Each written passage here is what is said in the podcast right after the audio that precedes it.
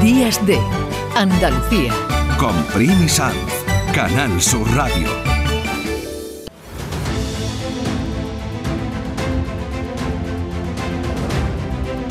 Bajo el cielo de Andalucía.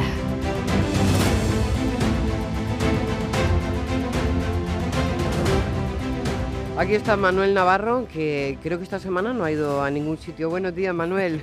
Buenos días. No, esta semana hemos estado esta en semana he estado en casita. Sí, sí, sí. Que falta hacía, por cierto. Bueno, yo creo que mm, en cualquier caso, cada domingo viene aquí a, a contarnos cosas apasionantes que nos hacen de alguna manera o viajar con él o ir a un viaje. Y este es un viaje que va a la historia, al pasado, pero que tú has denominado, y a mí me encanta el término, arqueología cofrade.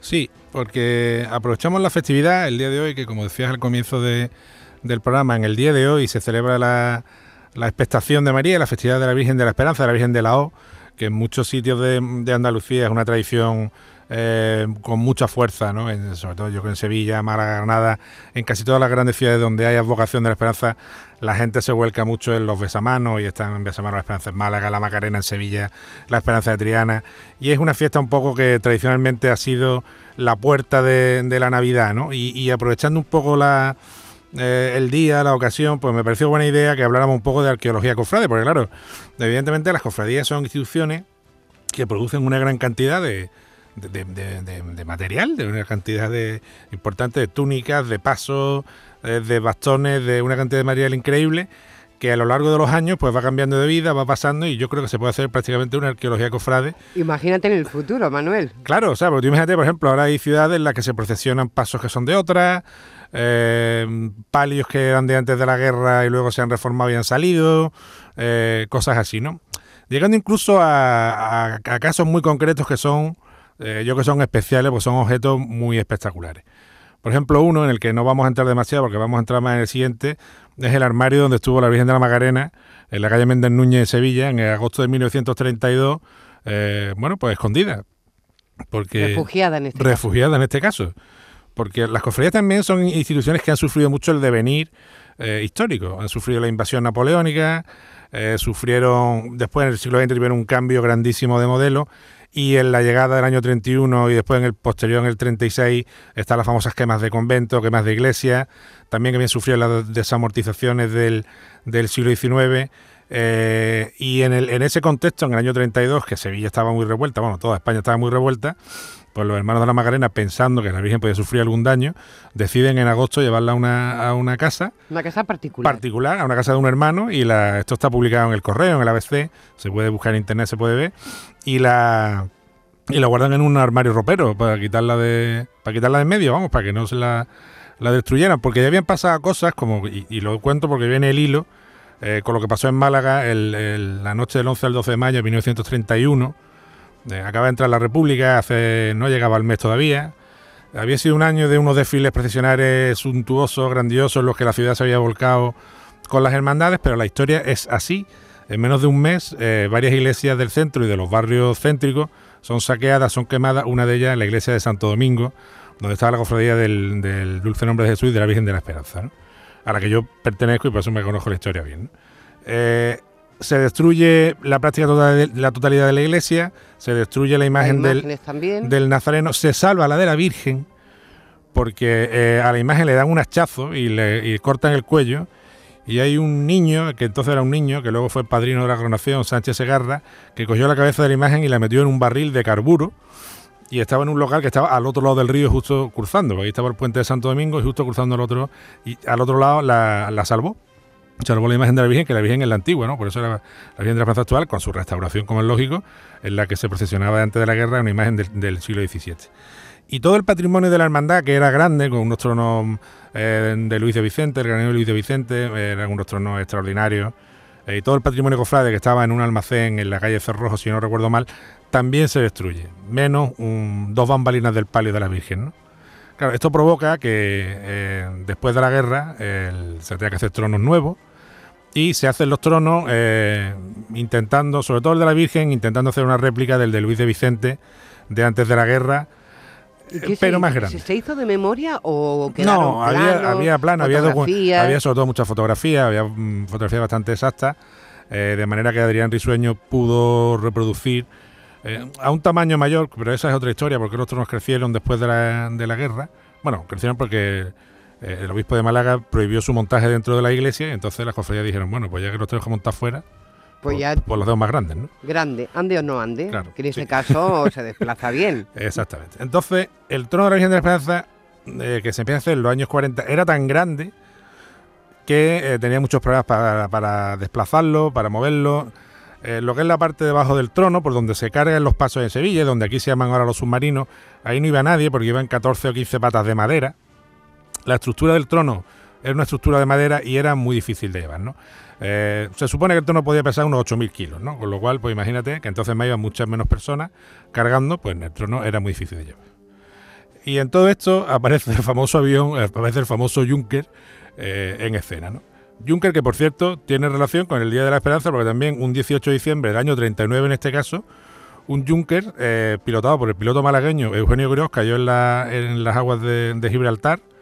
Eh, y bueno, esa historia que por cierto se puede ver en Canal Sur porque hicimos un docu hace unos años que se llamó La Encrucijada, eh, que estuvo a punto de, mm, crear un conflicto diplomático importante, sí. sí, sí. Y los Junker, que son los aviones que había mandado el régimen alemán, el régimen nazi, a la, a- para ayudar al, al bando sublevado, al bando rebelde, a Franco y a sus generales durante la guerra civil, ya desde el principio, porque los primeros aviones que llegan eh, son italianos y alemanes y fundamentalmente son Junker que sirven para hacer un puente en el estrecho y pasar las tropas, aunque luego pasaron por barco la mayoría, pero empiezan a ser eh, el primer puente que, que trae el, el ejército de África, que era un ejército veterano, lo trae a la península. Claro, los dirigentes además de, de aquel golpe vinieron en avión. Claro, vinieron en un avión, efectivamente. En otro de estos, por cierto. Entonces, el Junker es, una- es un avión que utiliza la Legión Cóndor, que es el grupo que, el- que Alemania envía a España para la guerra, que es una legión de cinco mil y pico soldados, en la que hay también una, un ala que es el- la, aérea, ¿no? Y los primeros aviones que envían son Junker. En total llegan a enviar 120. Eh, los quitan de primera línea porque los aviones de la República empiezan a combatirlo y eran fácilmente derribables, entonces lo dedican a labores de transporte, eh, fundamentalmente y de correo. ¿no?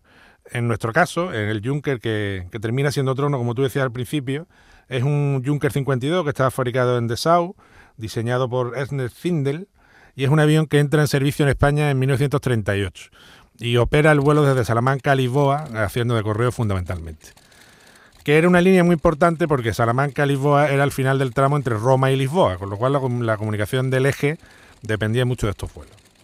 Eh, termina la guerra civil, eh, la Legión Cóndor se va, por cierto que España nunca jamás la pagó, eso se puede ver en el informe del Banco de España de, de económico sobre la guerra civil. Los en un principio se pactó que aquello había que pagarlo. Y Sí, sí, luego ya no, no. no, Los alemanes mandaron la factura, eh, yo no sé si eran 25 millones de marcos o algo así. O sea, que no era solidaridad con el No, no, no, la facturaron. Bueno, era apoyo militar y tal, pero había que pagarla, claro. Y no la pagaron. O sea, como claro, perdió la guerra, pues no la, aquello se quedó y no se pagó. Esto como anécdota me parece curioso también. Sí, sí. Y, y este avión que llega en el año 38, en el año 44, se le cambia el nombre, le llamaban Richthofen, porque era el, el Richthofen era el, el- que era primo del Barón Rojo, era el, el jefe del ala aérea, de la Fuerza Aérea de la, de la Legión Cóndor en, en la, en España, ¿no? Durante la guerra, ¿no? O durante un periodo importante. Y se le cambia el nombre y se denomina el avión Tajo, en el año 1944. Y pasa a formar parte de las líneas de vuelos regulares que tenía el, el germen de Iberia en aquel tiempo, que uno de estos también, el que antes te decía que había caído en el estrecho de Gibraltar haciendo la línea Tetuán-Sevilla, precisamente. El nuestro hacía la línea Málaga-Tetuán-Melilla. Y un día, concretamente el 27 de agosto de 1944, eh, y esto las personas que mm, se mueven por el estrecho con frecuencia, como es tu caso también, que lo has cruzado muchas veces, saben que el, el- Bueno, una vez en avión, ¿eh? Solo. saben que el tiempo es muy inestable y que se producen muchísimas turbulencias y hay nubes bajas. Claro, entonces hay que pensar que los aviones no volaban con instrumental como ahora, eran aviones que se volaba con- con, con visión, ¿no? Se volaba a vista, ¿no? Entonces, eh, este avión eh, tiene un problema de turbulencia, el piloto, que era Ricardo Garrido Vecín, se da cuenta, baja el nivel de la altura de- del vuelo, la altitud del vuelo, eh, y al llegar a la altura del cabo de Tres Forcas se mete eh, y toca, se mete en la nube y con el tren de aterrizaje toca, toca, un, toca tierra, toca un, un de montaña. El tren de aterrizaje se destruye, el piloto se da cuenta y se lleva el avión a un, a un campo y hace un aterrizaje Un gran piloto. un gran piloto. Entonces los pilotos eran muy buenos en todas las cosas, por eso que te digo, porque no tenían instrumental, entonces era un vuelo, eran vuelos como muy instintivos, ¿no? Hoy sabes que te controlan absolutamente todos los parámetros, pero entonces no, entonces el piloto tenía que mirar por la ventanilla, darse cuenta de las cosas que pasaban. Y de hecho el avión de 1939 que se cayó, probablemente se cayó porque cogió hielo en una nube baja y, y cayó, ¿no? Esa es la hipótesis que lo- los expertos nos daban cuando hicimos aquel, aquel documental. Total, que, Vicen- que Ricardo Garrido perdón, eh, termina eh, la maniobra y, y aterriza el, el avión en Taurit, que es un campo militar que hay en Melilla. Este avión, eh, el pasaje sale por su propio pie, ni siquiera hay herido, es decir, hace un aterrizaje extraordinario. Y este Junkers 52 se queda bajo un cobertizo en el propio campamento, de, se queda tapado en el campamento militar. Y allí, pues bueno, pues el avión se ha estrellado, el avión está aquí. Nadie hace caso. No sé cómo, no sé cómo, eso no lo tengo confirmado. eh, la historia del avión llega a una persona que yo tuve la suerte de conocer, a Vicente Cafarena Ceña, que era un directivo de la Cofradía de la Esperanza de Málaga, hermano de Ángel Cafarena, del poeta, y ingeniero de obras, eh, sí, ingeniero de obras públicas y de, y de puertos, ¿no? Y de caminos.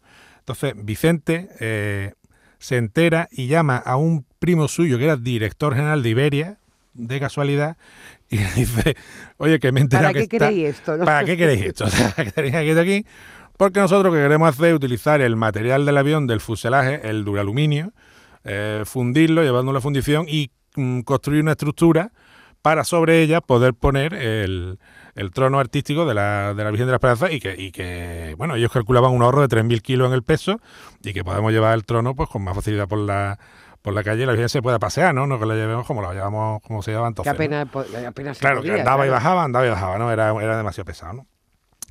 Entonces, pues bueno, después de mucho trámite, de mucha petición, en 1946 eh, Vicente Gafarena es autorizado a visitar el campamento en Melilla, el de Taurit, y, y posteriormente se le da la autorización para trasladar los restos, ¿no? Que salen de Melilla el 27 de febrero de 1947 eh, a bordo del buque Antonio Lázaro, un destino a Málaga, ¿no? Eh, la chatarra, por llamarla de alguna manera, el material, el fuselaje pasa por el País Vasco, pasa por unos hornos también en Sevilla y final, sí, sí, Qué viaje, ¿no? es un viaje muy grande. Y finalmente termina eh, saliendo por primera vez a la calle, con la, ya siendo la estructura del, del trono, en 1950. Y está saliendo hasta 2013. Un trono que yo, yo personalmente lo he sacado muchísimos años. Que tú sabes de lo que hablas. ¿Sabes? Sé presente de lo que hablo porque lo he sacado. Y no solo lo he sacado, sino también cuando éramos niños, jovencitos, eh, y montábamos la montábamos el trono, montábamos las cosas, hemos andado mucho por la estructura del trono. Porque era un trono que cuando tú te metías dentro, al ser tan grande, parecía que te metían en una mina. Tenía unas, tenía unas palancas grandes que eran para encender las luces. Las luces se, se activaban del trono, entonces los tronos llevaban luces eléctricas, se metían baterías de camión. Y las luces que iban en las tulipas de los arbotantes, son los candelabros de la esquina, se- era gas lo que llevaban. Pero era carburo, era acetileno. Te estás haciendo el mayor, ¿eh? Con lo cual, aquellas, aquellas tulipas llevaban unas boquillas que eran las de los cascos de los mineros. O sea, había- era un mundo aquello bastante fascinante. Bueno, a final de, a principios de, final de los 80, a principios de los 90, viene una delegación de, de Lufthansa, que era el propietario original del avión, y pone una placa en el, en el trono, placa que ha ido en un, en un varal, en el varal H concretamente del trono, durante muchos años hasta su hasta que la estructura se ha cambiado en 2013 pues por una más ligera, porque lógicamente los años van, van pasando y se requieren eh, estructuras más ligeras. Y yo creo que como colofón a esta historia tan, tan bonita y tan curiosa, pues decirle a nuestros espectadores que la estructura todavía se puede ver Eso es. porque está en el Museo Aeronáutico de, de aquí del aeropuerto de Málaga y se puede visitar y se puede y se puede Qué ver. maravilla. Menuda historia. Menuda historia. Así que mm, me- me- entiendo perfectamente el título de tu sección hoy, Arqueología Cofrade. La verdad es que apasionante todo ese mundo que nos ha contado también en paralelo. Estaba recordando a Herrera Linares, a, a ese andaluz también, el que se inventó el traje espacial, que fue el primero que hizo el vuelo entre Tetuán y Sevilla. Claro, que esa línea que además, como te decía, estuvo muy disputada porque claro, los alemanes se querían quedar en la línea, los, los pilotos, Pues claro, espiaban, es decir, hacían fotografías, ¿no? Por eso cuando el avión del 39 cayó, una de las hipótesis es que lo habían derribado los ingleses porque, Porque hacía era- fotos. era fundamental. Claro, Manuel, como siempre, qué placer tenerte por aquí. igualmente. Que sea una feliz Navidad, si no nos vemos, que creo que sí, que nos veremos la semana que viene. Así que gracias por esta sección, como siempre, maravillosa. Muchas gracias. Ich werde dich lieben, werd dich lieben bis zum Tod, werd dich lieben bis ans Ende der Welt. Die Menschen werden Marlene Dietrich, pero ya retocada, ¿eh? ya retocada con el paso del tiempo. Mm, Vamos a unos consejos publicitarios e inmediatamente vamos con Gilde Galvez a descubrir a otro de los compositores de Andalucía. Días de Andalucía. Con Primi Sanz, Canal Sur Radio.